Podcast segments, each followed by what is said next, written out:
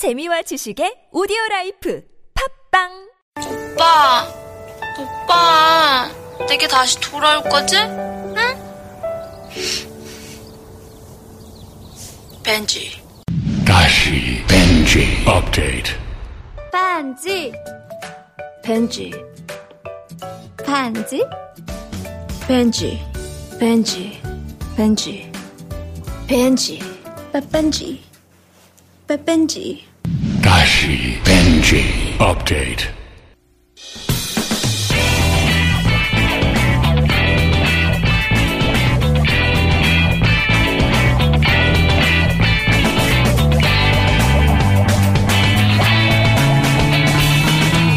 김어준의 뉴스 공장.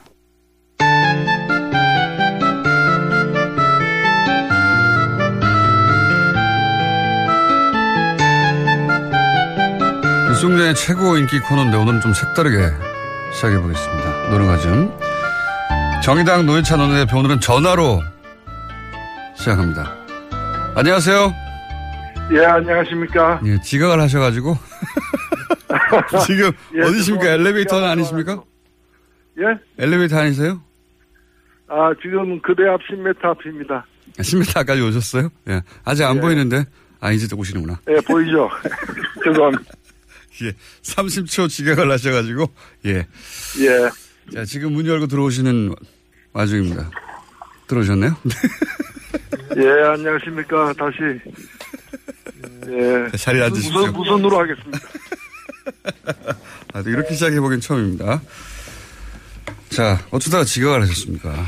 아, 예, 비가 많이 와가지고 올림픽 도로가 꽉 차 있습니다. 차로서. 네. 죄송합니다. 추석 연휴는 잘 보내셨어요? 네. 예, 잘 보냈습니다. 원래 정치인들은 추석 연휴 때 민심을 듣는다고 하잖아요. 예. 실제로 그렇게 합니까? 듣게 되죠. 왜냐면은 네. 주로 이제 추석 전까지, 직전까지 이렇게 어, 많은 분들을 지역, 특히 지역구 의원들을 만나게 됩니다. 인사, 추석 인사하러 다니면서. 아하, 그렇게 예. 되는구나. 예. 그때 이제 그 많은 얘기를 사실 듣게 되죠. 그렇게 추석 연휴 때 만나서 들은 이야기들, 뭐, 온갖 이야기를 다 할 거 아닙니까? 예, 예. 그중에 주로 무슨 얘기들을 이번엔 들으셨어요?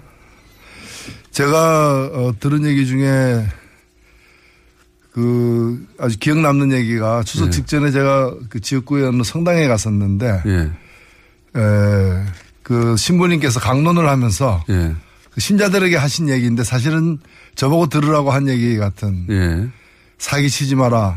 치지 마. 거짓말 하지 마라. 하지 마라. 쪽팔리는 일 하지 마라. 이런 얘기 일반적인 정치인들에게 하는 얘기로 들렸습니다. 뜨끔하셨습니까? 예? 뜨끔하셨어요. 예, 저는 뭐 약간 좀 덜 뜨끔했지만 사기치지 마라. 예. 전반적으로 정의당에 대한, 어, 평가뿐만 아니라 국정에 대한 평가, 뭐, 여러 가지 얘기를 하잖아요. 열심히 하고 있다는 얘기를 뭐 저는 좀 들은 편이고요. 예. 다만 그 최근에 상황 경제 상황이 특히 힘들기 때문에 의외로 경제 문제에 대해서 네. 어, 걱정하시는 분들이 많았고 또 추석 휴가의 긴 것이 어, 경제에 도움되느냐 안 되느냐 가지고 어그 그쵸. 예, 일반인들도 여러 견해가 있어요. 그래서 서로 막 논쟁하고 이런 것들도 제가 이제 많이 음, 봤는데 특히 자영업자들은 걱정이 많죠. 특히 이제 그 10월 2일을 갖다가 예. 휴가로 이제 굳이 결정한 예. 해서 오히려 휴가가 장기화되면서 굉장히 어- 어려워질 것 같다라는 얘기를 하는 분도 있고 또 어, 어떤 분들은 다 휴가 길어봤자 외국에 나가지 않느냐 돈을 외국에서 쓰지 않느냐라고 네. 지적하는 분도 있는 반면에 외국에 나가는 사람 많다 하더라도 그게 얼마 되냐 네. 결국엔 다 국내에서 대부분이 돈을 쓰는 거 아니냐 예. 그리고 휴가 너무 길기 때문에 집에서만 밥 먹기 힘드니까 예. 바깥 나들이 외식 뭐 이런 걸 많이 하게 되니까 그게 오히려 도움된다는 그런 의견도 굉장히 많았습니다. 의견 분분하군요. 예. 자, 그 사이에 또 논평하실 사건들이 막 쏟아졌어요. 예. 엄청난 사건들이 많이 쏟아졌는데, 어, 지, 다른 주에 비해서 더 많습니다. 예. 그 중에서 큰 왕건이만 얘기해도 예를 들어서 국정원이 보수단체를 동원해서 김대중 전 대통령 노벨상 수상 취소 청원을 기획한 정황이 있다. 예. 이거 황당하거든요. 황당을 넘어서는 일입니다, 사실은. 그런 거죠. 예. 전직 대통령에 대한 건데. 근데 여기에 대해서 국정원 그 직원 개인의 일탈일 뿐이다. 정권 차원에서는 어 말도 안 되는 소리다라고 어 김효재 당시 청와대 정무수석이 이제 반박을 했습니다. 어떻게 보십니까? 아니 말도 안 되는 일이 이루어진 건데 네. 이게 오히려 그런 특별한 지시가 없는 한 정상적인 일반적인 사람은 상상하기 힘든 일을 한 거 아닙니까? 도저히 상상할 수 없죠. 네. 그렇다면은 이거 직접적 지시를 받았거나 아니면은 이런 일이라도 하게끔 만드는 어떤 그 조직 분위기, 어, 조직에서 이제 머리를 쫙봐라 한번, 좋아. 어, 짜 짜내봐라 예. 했을 때는 나옴직한 거죠. 그렇죠. 전직 대통령인데요. 뭐 국정원 일개 개인이 기획했다는 건 저는 말이 안 되는 것 같아요. 그리고 이것이 그 취소 청원한다 그래서 취소가 가능하지 않은 예. 않다는 것도 제대로 따지지 않고서 한 거 아닙니까? 취소는 불가능하니까 이제 그런 분위기를 만들려고 그 했죠. 분위기를 만들어서 예. 흠집을 내려고 했겠죠. 예. 그 인간으로서의 도리가 아니라고 저는 생각합니다. 어, 이런 상, 이건 정말 상상하기 힘든 일인데, 근데 뭐 국정원이 최근에 했다고 밝혀지는 사안들을 보면 하나같이 상상하기 힘든 일들이에요. 다. 예. 그러면서 어제 나온 이야기인데 혹시 이 시발단이라고 들어보셨습니까? 예, 예. 일단 박, 박수를 짧게 한번 세 번 정도 쳐주십시오.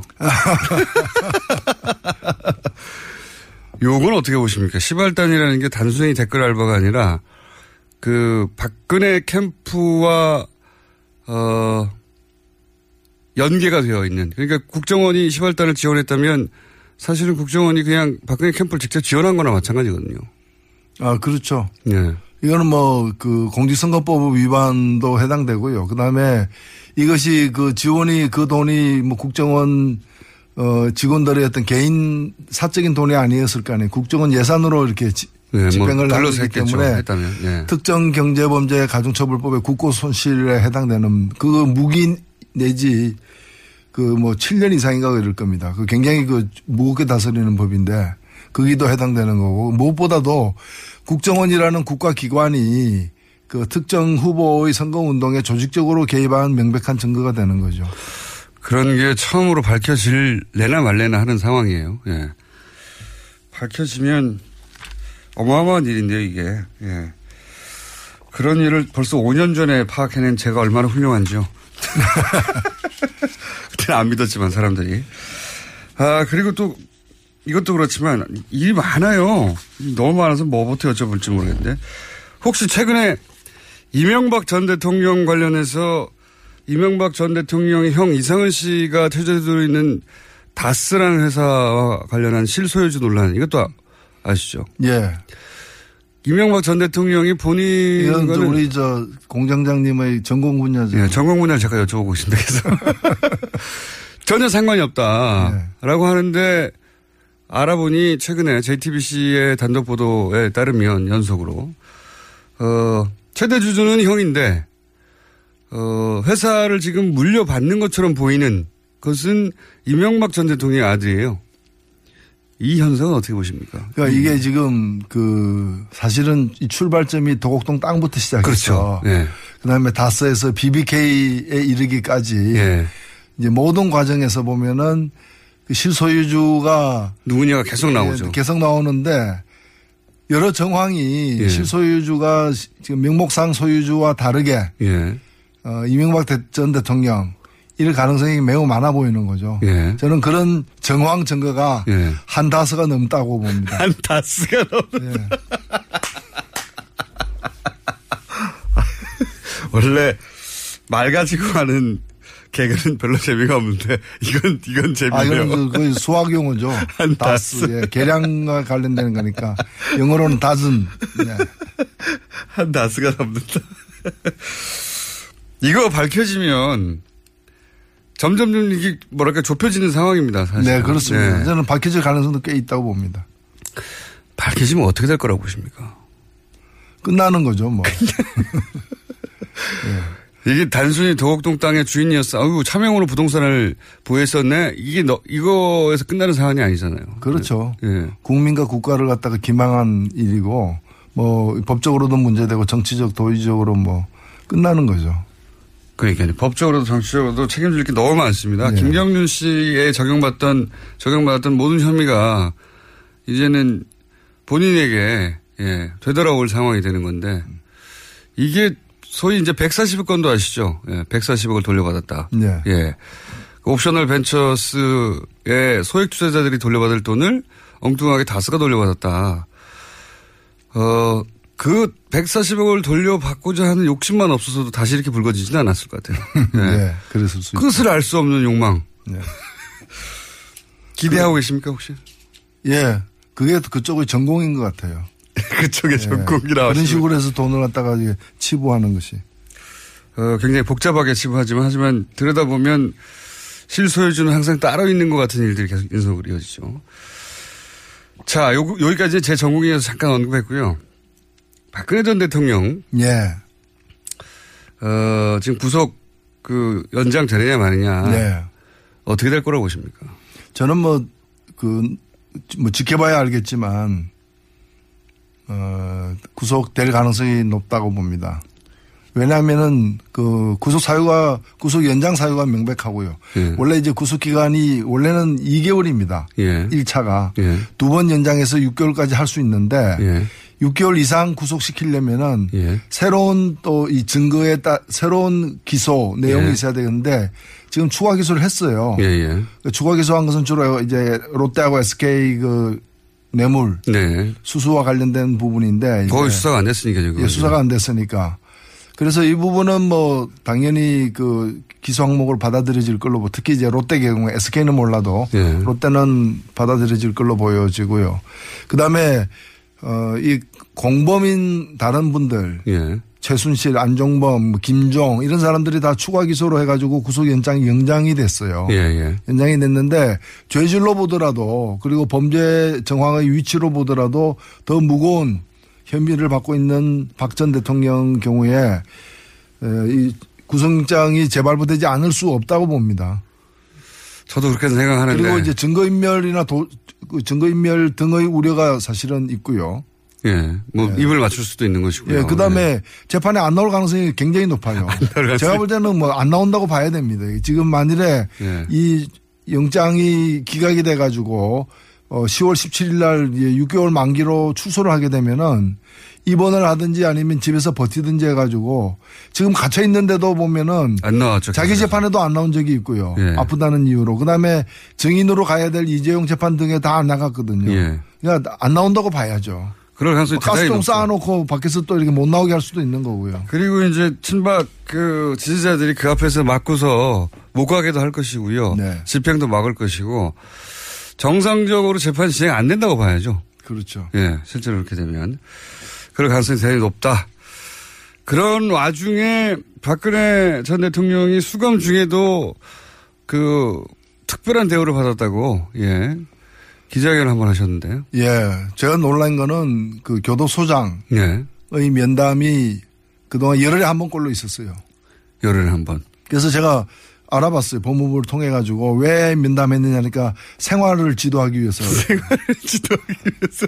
아니 뭐 미성년자도 아니고 대통령을 지낸 사람인데 생활을 잘 못할까봐 말이 안 되는. 그래서 열흘에 한 번씩 지도. 실제로 그 수감되어 본 사람은 아는데 예, 이렇게 면담 한 번 하는 가지고 왜 문제 삼느냐. 예, 근데 전국에 그 4만 명, 5만 명에 이르는 재소자들 중에 아마 구치소장 면담한 사람 손꼽을 손꼽기도 힘들 거예요. 음. 왜안 만나주죠? 될 거예요. 예.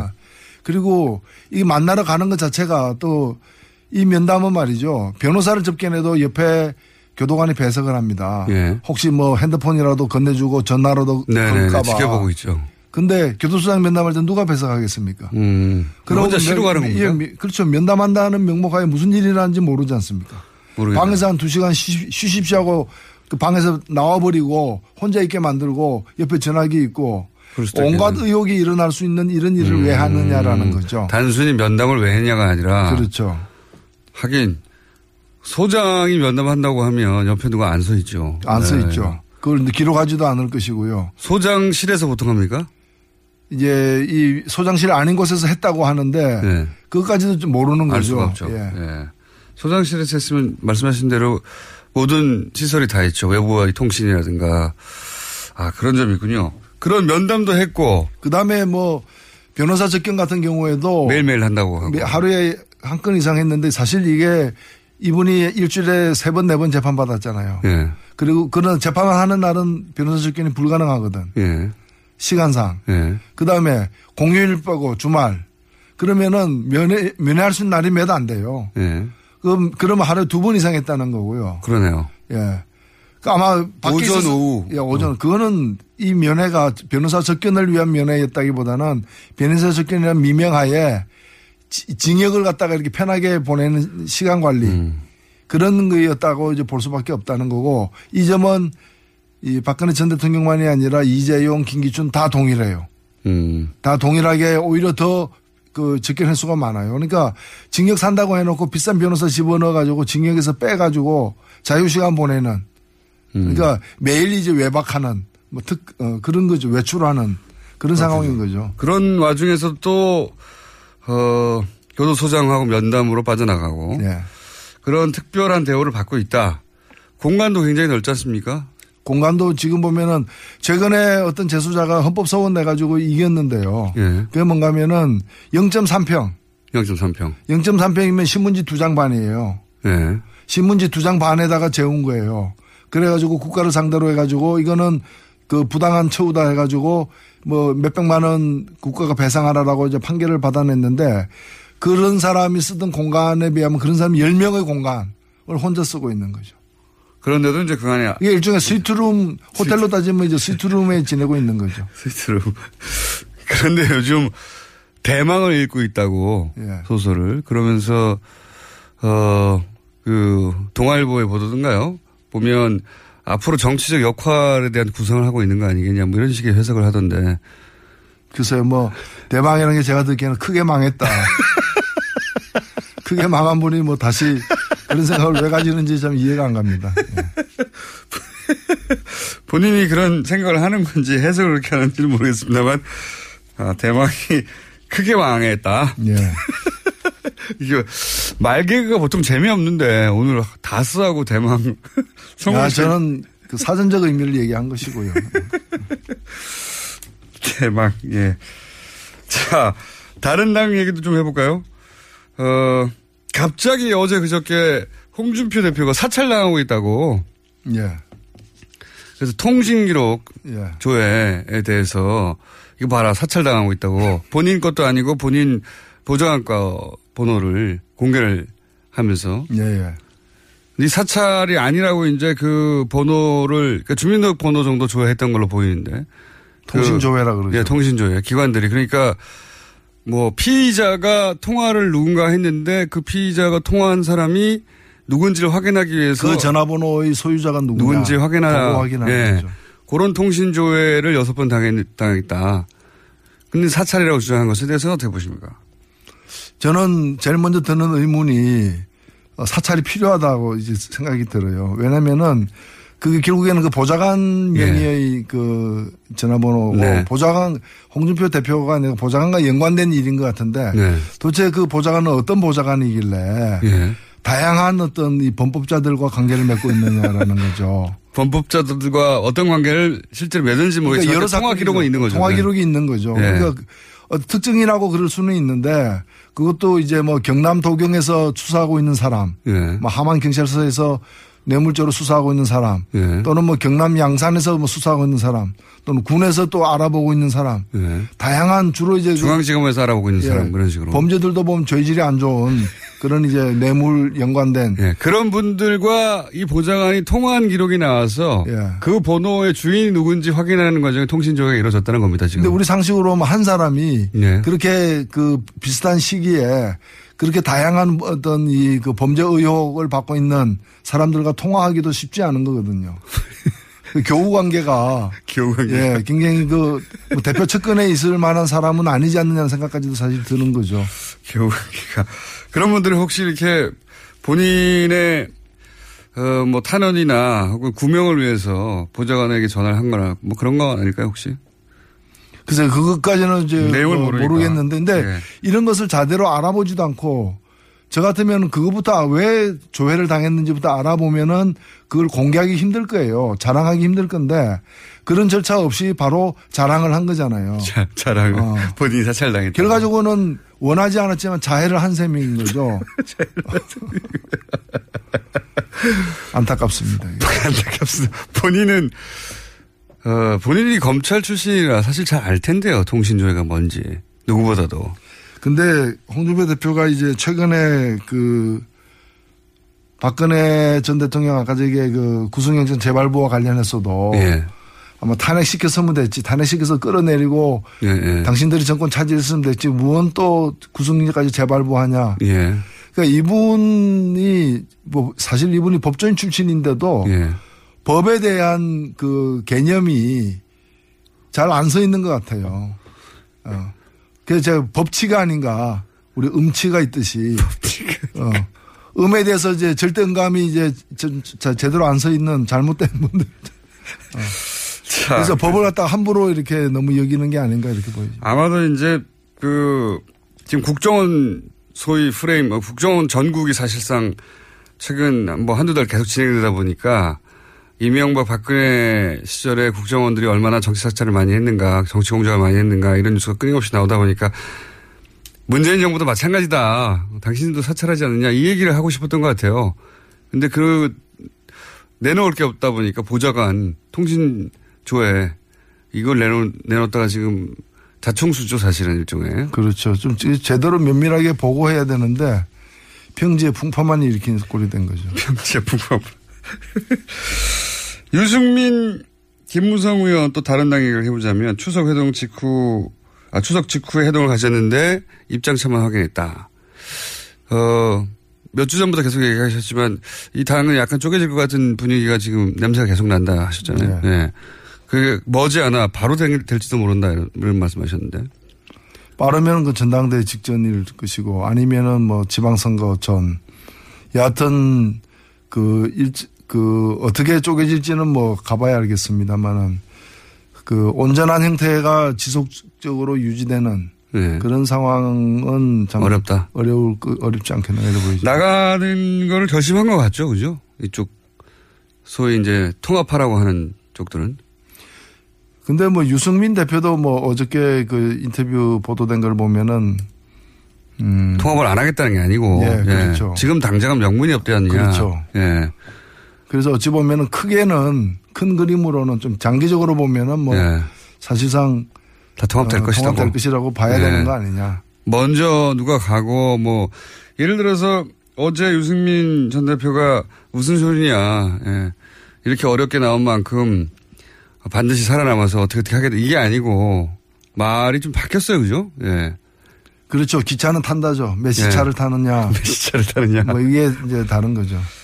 모르겠습니다. 이게 전략적으로 어쨌든 통합을 할 테니 일단 기다려라 라고 하는 그래서 지금 통합파들을 좀 주저앉히려고 하는 말인지 정말로 본인도 어, 시간의 문제일 뿐 통합을 하려고 하는 건지는 모르겠는데 어쨌든 어제 나온 메시지는 통합하든 자강파든 통합을 하겠다는 거 아닙니까? 그렇죠. 예. 언제 할지에 대한 의견차 혹은 어떤 식으로 할지 무슨 명분으로 할지에 대한 의견차가 그 선자강 후 통합이냐, 선통합 후 자강이냐. 결국에는 뭐 짜장 먼저 먹느냐, 면을 먼저 먹느냐, 섞어서 먹느냐, 뭐 그런 차이죠. 탕수육을 찍어 먹느냐 부어 먹느냐 예, 막 그- 그렇습니다. 먹는 그 먹긴 먹겠다는 거 아니겠습니까? 위 입장에서는 똑같습니다. 위 입장에서 똑같습니다.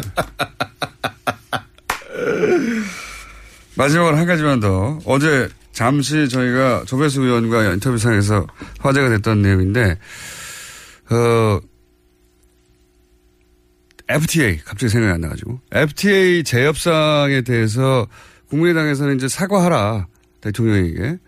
근데 재협상이 없다고 하지 않았냐. 근데 왜 이렇게 재협상이 지금 미국 쪽에서 하자고 하니까 재협상이 없다고 했었는데 재협상을 미국 쪽에서 요구하니까 문재인 대통령이 사과하라고 요구하고 있어요. 예.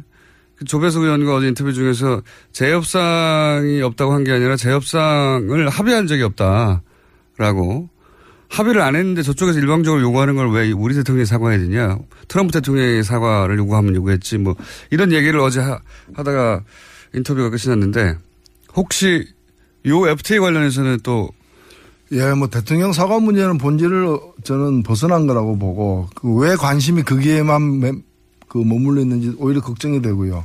왜냐면은 이 FTA 재협상 요구를 어떻게 받아들여야 되고 우리는 어떻게 대응해야 되느냐가 예. 초미의 관심사입니다. 예, 예. 책임 있는 정당이라면 이 문제에 대한 답을 밝혀야죠.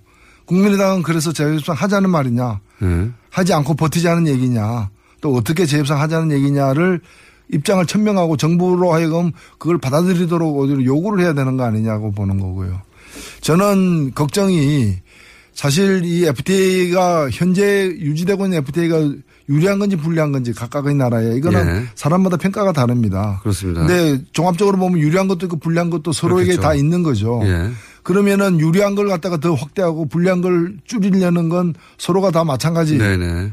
그 추구하는 바라고 보고 우리도 그렇게 해야 되는데 그렇게 하려면은 저쪽에서는 세게 나왔잖아요. 예. 미치광이 전술이라 그래가지고 예. 잘못하면 깰 수도 있다. 대놓고. 어. 예. 그러면 우리는 그래 우리도. 깰 수 있다. 네. 깨라 한번 깨봐 이렇게 나가야 되는 거 아니냐. 네. 그러니까 먼저 우리 우리 쪽 대표가 혹시 저는 이제 김현정 대표가 혹시 종합적으로 우리가 더 많이 얻고 있다. 라고 판단하고 네. 그래서 내주긴. 내주긴 뭔가 내줘야 된다라고 생각하고 음. 그래서 좀 적게 내주는 것이 훌륭한 협상 전술이다라고 판단한다면 그 판단은 오판이다. 아. 그렇게 해서 상대가 될 사람들이 아니다라는 거죠. 저기서 미치광이로 나오면 우리, 우리는 더 미치광이로 나가야 된다. 예, 더 하긴 힘들 거고 우리도 힘들 그 거고. 네. 트럼프 트럼프한테 배울 게 있다는 거죠. 그런 점에서는 우리도 세게 나가야죠. 아 그거 우리 안 그래도 깨려고 했었어. 뭐 이런 식으로. 아직 안 깨졌나 뭐 이러면서 아직 안 깨졌나. 그렇게 나가야 저쪽도 좀 정상적으로 이렇게 나오지 않겠나. 음. 알겠습니다. 꽃 머리에 꽂고 막 나와가지고. 그렇죠. 예. 자, 야, 오늘 여기까지 하겠습니다. 어, 아, 이 시간만 되면 저는 즐거워요. 자, 지금까지 정의당의 노예찬 원내대표였습니다. 감사합니다. 네, 감사합니다. 아, 또 목에 걸렸어. 왜 작은 건 없지? 그럴 땐 더 알티지 오메가 3. 스마트폰을 너무 많이 봤나 봐. 눈이 너무 건조하네. 그럴 땐 더 알티지 오메가 3. 아, 손발 도 저려. 그럴 땐 더알티지 오메가 3. 알았어, 알았어. 더알티즈 오메가3. 그래. 약사들이 만든 GM팜을 검색해보라고. 오케이. GM팜. 오빠, 우리 어디 가는 거야? 정수 가지. 와, 우리 말 타러 가는 거야? 그렇게 좋아? 고민하지 말고 장수로 오세요. 온 가족이 즐기는 승마 체험과 국내 최대 규모의 말역사 체험관 등 장수에는 정말 볼 것, 누릴 것들이 넘쳐난답니다. 말의 심장 소리를 직접 느껴보는 장수에서의 하룬 여행. 장수는 항상 가까이 있습니다. 주말 여행은 장수로. 승마 체험 예약은 063-350-5486.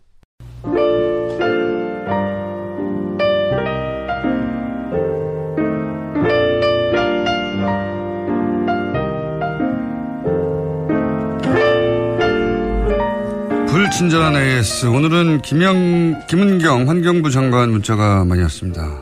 환경부 장관 검색 1위. 아, 방송하는 중 검색 1위를 했군요. 목소리가 아나운서처럼 좋다. 조근조근해서 듣기 좋다. 비 오는 날 듣기 좋은 톤이다. 진행자를 바꿔라.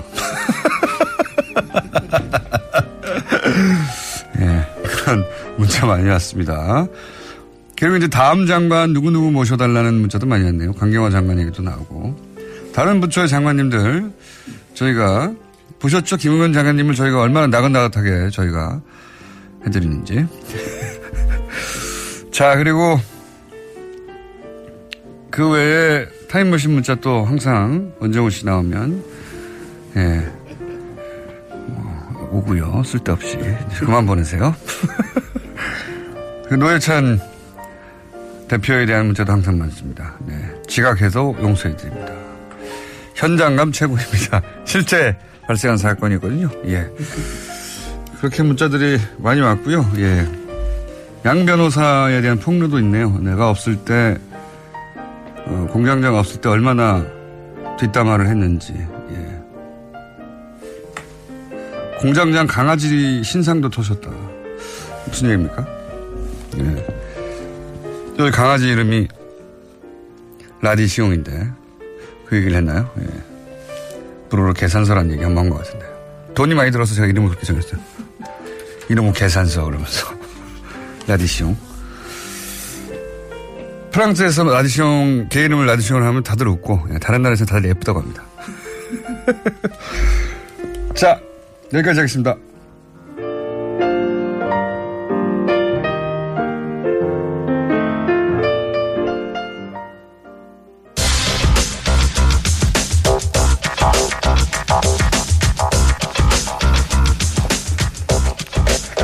원종우 씨 나오셨습니다. 안녕하십니까. 네, 안녕하세요. 네. 정통과학 팟캐스트, 정통과학 팟캐스트의 예, 창시자 국내라고 알려지길 원하고 있어요. 정통과학은 어, 별로 이 시간에 다룬 적 별로 없는 것 같은데 어쨌든 정통과학 팟캐스트의 선두주자, 창시자 1위 과학 팟캐스트가 많이 있어요? 몇 개 없고요. 예. 저희 앞에도 있긴 했는데 좀 많이 안 들으셨어요, 사람들이. 예, 몇개 없고 그 중에서 1위 하고 있습니다. 그렇습니다. 오늘은 뭡니까? 아, 오늘은 저희가 페이스북으로 제보를 하나 받았어요. 제보. 네. 근데 무슨 얘기냐면 중학교 선생님인데 어, 요즘 다중지능 지문 적성 검사란 걸 하고 다닌다고 합니다. 다중지능 네. 지문 적성 검사 어렵네요. 아주. 네, 어렵고 뭔지는 모르겠는데 예. 이분이 저한테 말씀하신 거에 따르면 엄지와 검지를 기계에 갖다 대면 네.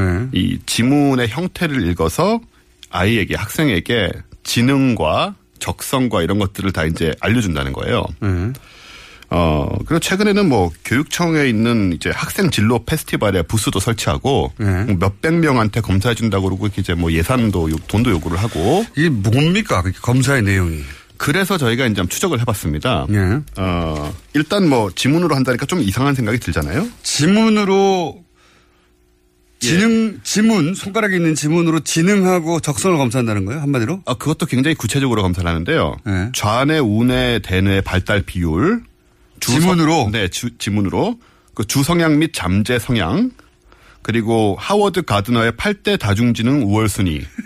이 8대 다중지능이란 건 우리가 왜 뭐 공간지능, 수리지능, 뭐 언어지능 이런 거 있잖아요. 그러니까 이거는 8대 이제 저 다중지능이란 건 이제 있는 이론이죠. 예, 근데 이걸 어쨌든 지문으로. 지문으로 한다는 게 문제인 거고요. 그다음에 뭐 학습 예민도, 학습 스타일, 타고난 성격 및 지능에 맞는 직업군, 그리고 성장 길잡이. 이거를 지금 학교에서 실제 검사를 하고 있다고요? 일부, 일부 학교에서? 학교에서 특목고에서 이런 걸 했다는 이제 이 자랑이 여기 홈페이지에 나와 있습니다. 업체. 특목고에서. 네, 그리고 이런 페스티벌 같은 데 가서 무료로 또 계속 공격적인 마케팅을 하고 있는 거죠. 다원지능 지문 적성 검사라고 하는 검사 tool로 영업을 하는 업체가 있고 그렇습니다. 그 업체가 특정 학교에는 영업에 성공하여 이런 검사를 하였다. 그렇게 주장하고 있죠. 라는 제보가 와서 네. 그럼 이게 뭔가 한번 알아보기 시작했다고요? 그렇죠. 네. 이 중학교 선생님 저한테 제보하신 분에 따르면 이제 여기서는 반대를 해가지고 안 하셨다고 해요. 네. 어쨌든 여기 이제 그이 점포들이 있어요. 네. 점포들에 가보면 어떻게 되냐면요. 간판과 명함에 사주, 장명, 그리고 다중지능 지문 적성 검사라고 붙어 있습니다. 그러니까 점집입니다. 기본적으로. 그 업체의 간판에요? 예, 간판에 명함에도 제가 사주와. 이걸 같이 하는 겁니다. 네, 사주, 장명, 그리고 뭐 재물, 진로, 취업, 결혼, 이사, 미래 이런 말들과 함께 다중지능 지문 적성 검사가 붙어 있어요. 같이, 예. 할, 같이 할 수 있는데. 그러니까 이미 아니, 사주와 장명, 뭐, 결혼이요? 예, 뭐 재물, 뭐 재물. 흔히 점에서 얘기하는 그 모든 이사 예. 이런 게 다 적혀 있고 이거는 한 카테고리에 들어가는데. 그렇습니다. 여기에, 이, 이게 과학적인 검사를 한다고 나온 거잖아요. 그런 거죠. 예. 근데 막상 가보면 이제 가게는 이렇게 돼 있고 가게는 네, 그러니까 이- 철학관이라는 느낌을 지울 수가 없죠. 이, 실어, 어, 이, 저기, 뭐, 검사를 하는 이 점포들이 있어요. 점포. 네. 네. 그게 붙어 있다는 거죠. 그렇습니다. 제 지인이 직접 가서 이 실험을 해봤거든요. 아, 어쨌든 이 다중지능 이론과 이 지문 적성 검사 일단 굉장히 두 개는 완전히 다른 겁니다. 이 이름을 붙여놓으니까 굉장히 하나같이 보이지만 예. 다중지능 이론은 아까 좀 전에 얘기 드렸지만 이 하워드 가드너라는 학자가 예. 인간의 지능이 그냥 IQ 하나로 있는 것이 아니고 예, 예. 뭐 수학자라는 사람, 뭐 공간 뭐 이렇게 그렇죠. 나눠진다. 수학은 못해도 운전을 잘할 수 있는 거고요. 그렇죠. 그런 사람 예. 얼마든지 있고 IQ 하나로 이제 말할 수 없는 것이다. 그렇죠. 예. 여러, 여러 가지로 나눌 수 있다. 이게 이제 이 사람의 이론인데요. 여기에는 지문 얘기는 전혀 안 나오고요. 어, 그럼 이제 지문과 이게 관련이 있다고 붙여버린 거고. 있는 것처럼 붙여버린 거죠. 그래서 제 지인이 직접 이제 무료 체험을 받으러 갔었어요. 네. 어, 갔는데 이제 약식 검사라고 해서 무료기 때문에 엄지와 검지만으로 검사를 합니다. 정식 검사는 10개를 다 한대요. 아하. 어, 또 와중에 또 문제에 답을 쓰는 검사지도 있어서 이거는 네. 그냥 전형적인 검사 문장, 문항이 있습니다. 그래서 과연 지문으로 하는 것인지도 약간 의문이 네. 아, 적성 검사할 때 묻게 되는 질문 문항들이 또 따로 옆에 있고요. 실제에 가까운 게 있고. 네. 근데 지문은 딱 밤새 지문 또 하고 근데 두 개를 섞어서 이제 결과를 낸다. 그런 것 같아요. 어, 그런 네. 거네요. 근데 아까 말씀드렸지만 분석 항목이 굉장히 다양하고 네. 어, 지금 어떤 식으로 벌어지고 있냐면은 지역 일자리 박람회 부스를 열고요. 네. 그리고 지자체에서 하는 축제 부스를 열고 이렇게 해서 이제 무료 체험을 시키면서 마케팅을 하고 있어요. 어, 그러니까 그 소위 이제 학부모들이 이런 걸 굉장히 알고 싶어 하죠. 그렇죠. 자녀들의 때 학습 스타일이라든가 네. 어떤 직업을 가져야 될까. 근데 그런 거를 적성 검사를 통해서 묻는 네. 학부모들도 있지만 사주나 점집에 가서 묻는 부모들도 많아요. 우리 아이가 무슨 일을 했으면 좋겠, 좋을까요? 그렇습니다. 여기서 접점이 만들어서 새로운 블루오션을 지금 생각해낸 거 아닐까요? 그런 게 아닌가 생각이 되는 거죠. 이게. 살짝 과학의 외피를 씌워서 네. 하고 있는데 어 본인들이 주장하는 과학적 근거가 뭡니까? 본인들이 연, 연구 주장하는 논문이라든가. 예 뭐. 과학적 근거들이 있는데요. 제가 이 홈페이지라든가 이런 데 가서 봤는데 아 일단 이 헤럴드 커밍스라는 분이 만든 어 지문 분석학, 그러니까 피문학이라고 해요 이런 걸. 예. 그러니까 피부에 있는 문양 저, 저 모양을 가지고 네. 뭘 확인한다 이런 건데 이 헤럴드 커밍스라는 분은 그렇다고 해서 이걸로 성격을 알 수 있다고 말한 게 아니고 네. 적성 지능을 알 수 있다고 말한 게 아니고 단지 옛날 사람인데요. 네. 지문이 각기 다르고 그렇기 때문에 이걸 가지고 이제 개, 유니크한 지문의 형태로 뭐 사람을 나눌 수 있다. 한마- 한마디로 우리 지금 알고 있는 그 지문을 통해서 뭐 범인을 추적한다거나 네. 이런 것에 기초를 확립한 분이지 어, 지능 적성하고 전혀 관련이 없는 사람이고요.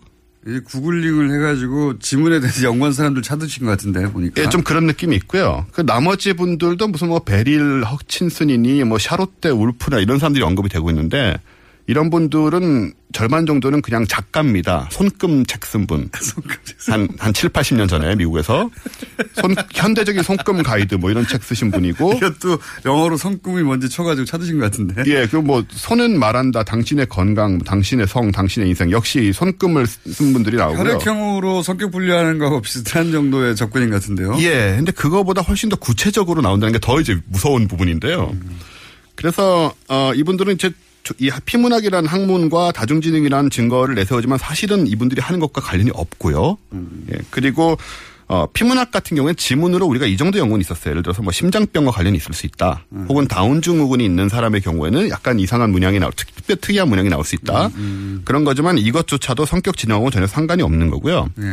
지금 문제는 뭐냐 하면 이게 거의 글을 모르는 어린아이들도 할 수가 있잖아요. 지문만 보면. 그렇죠. 네, 그러니까는 굉장히 간편하게 어른들이 이걸 자기 아이들이 뭘 하고 뭘 못하는지를 아주 어려서부터 규정해 버린다는 겁니다. 이걸로. 지문 가지고. 그렇습니다. 더군다나 그것이 과학적으로 입증되거나 네. 상관관계가 무슨 학문적으로 정리된 것도 아닌데 아닙니다. 그런데 어떤 국내 한 업체가 네. 이걸 들고 나와서 영업을 시작했고 네. 적극적으로 그리고 그렇습니다. 실제로 영업에 성공해서 일부 학교에서는 이 검사를 시행도 했다. 지금 막 퍼지고 있는 상황이 아닌가 싶어서 제가 이걸 얘기를 하게 됐는데 사실 뭐 우리 뭐 말씀하신 대로 점도 보고 사주도 보고 근거 없는 것이 세상에 한두 개가 아니잖아요. 네. 그점 사주를 우리가 법으로 막진 않죠. 막진 않죠. 예. 근데 이 다중지능 지문 검사의 경우 왜 문제라고 생각을 하냐 하면 첫째는 이제 과학적 근거가 없는 거를 과학적인 것처럼 포장하고 있다는 네. 거. 차라리 그냥 점 사주 장명을 예. 한다고 하면 그러니까, 예. 예, 아무도 뭐라고 하지 않는데. 근데 그러면은 뭐 교육청이나 학교에서 단체로 안 하겠죠. 그러니까요. 그 포인트인 거죠. 네. 그리고 이제 이런 근거 없는 결사, 결과에 맞춰서 어, 적성에 맞는, 맞지 않는 것을 내 아이가 아예 하지 않게 해드립니다라는 문구도 써요. 그러니까 이미 아주 어릴 때 확인을 해서. 이건 학교 당국이 이런 업체는 있을 수 있어요. 네. 저는 제 생각에는 그 잘했다 못했다가 아니라 어 본인들이 하던 업에서 그렇죠. 조금 어 새로운 블루오션을 찾아가지고 이렇게 뻗어나갈 수 있는데 이걸 학교에서 받아들였다는 게 문제네요. 이걸 구별을 못 하시는 거죠. 네. 사실 일반적으로 일반 우리 뭐 학교도 그렇지만 일반인들은 우리 학부모도 그렇고 이게 이름을 이렇게 달고 이렇게 reference들이 과학자들이나 혹은 뭐 저- 작가들이 붙으면 과학이라고 생각하기 정말 쉽습니다. 더군다나 학교에서 받아들였다면 그것이 이 업체의 그 실적이 되어서 공신력이 되는 거죠. 그러니까요. 네. 학교에서 좀 잘 알아보고 학생들한테 적용했겠어? 이렇게 생각하게 되는 그렇죠. 거니까 이거 학교의 책임을 물어야 되는 사안인 것 같은데 도대체 어떤 과학적 근거하에 선생님들이 이런 판단을 했는지 했던 학교가 어딘지 알아봐야 되겠습니다. 네, 그래서 이제 일단 뭐 하는 것도 문제지만 앞으로 우리가 이 방송을 들으신 분들은 네. 이런 거를 이제 쉽게 받아들여서는 안 되겠다는 말씀을 드리고 싶은 거고 개인이 궁금해서 그 업체에 찾아가서 나는 그걸 믿어. 마치 그 사주의 영역처럼 네네. 하고 할 수는 있어요. 네. 혈액형을 믿는 분들이 있듯이. 근데 이걸 학교가 공식적으로 받아들여서 학생들에게 테스트하게 했다고 하는 건 저도 큰 문제라고 봅니다. 그 게다가 이게 어, 학교의 경우에는 상당 부분이 이제 국민의 세금인 교육 예산이잖아요.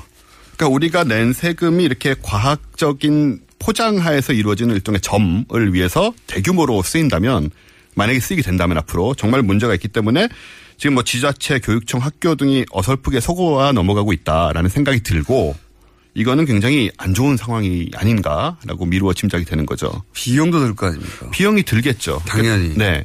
지금 이제 부스를 만들면서 무료로 해주고 있지만 네. 학교에 들어가서 뭐 수백 명, 수천 명을 할 경우에는 당연히 비용이 들 것이고 육, 지금 문자가 왔는데 6세 딸이 있는데 유치원에서 지문으로 적성 검사 했다고 하는데. 예, 저게 지금 문제인데 애들이 지금 자기 취미나 이런 것들을 전혀 발, 발현하거나 드러내지 못한 상황에서조차 그걸 규정해 버려서 얘는 이건 하고 이건 못 하니까 너는 이건 할 필요가 없어라고 부모가 전화위에 정해 버린다는 거죠. 이걸 믿고. 이거는 이 학교 당국, 교육 당국의 책임이 크고요. 네. 기본적으로 어떤 학교가 했는지 확인해 봐야 되겠고요. 네. 그리고 학교가 그걸 했다면 어떤 과학적 근거에서 했는지 따져봐야 되겠고요. 왜냐하면 이게 비용을 내고 하는 거라면 네. 틀림없이 업체와 업체가 만약에 10만 원 받았으면 뭐 꺾기가 있다든가 네.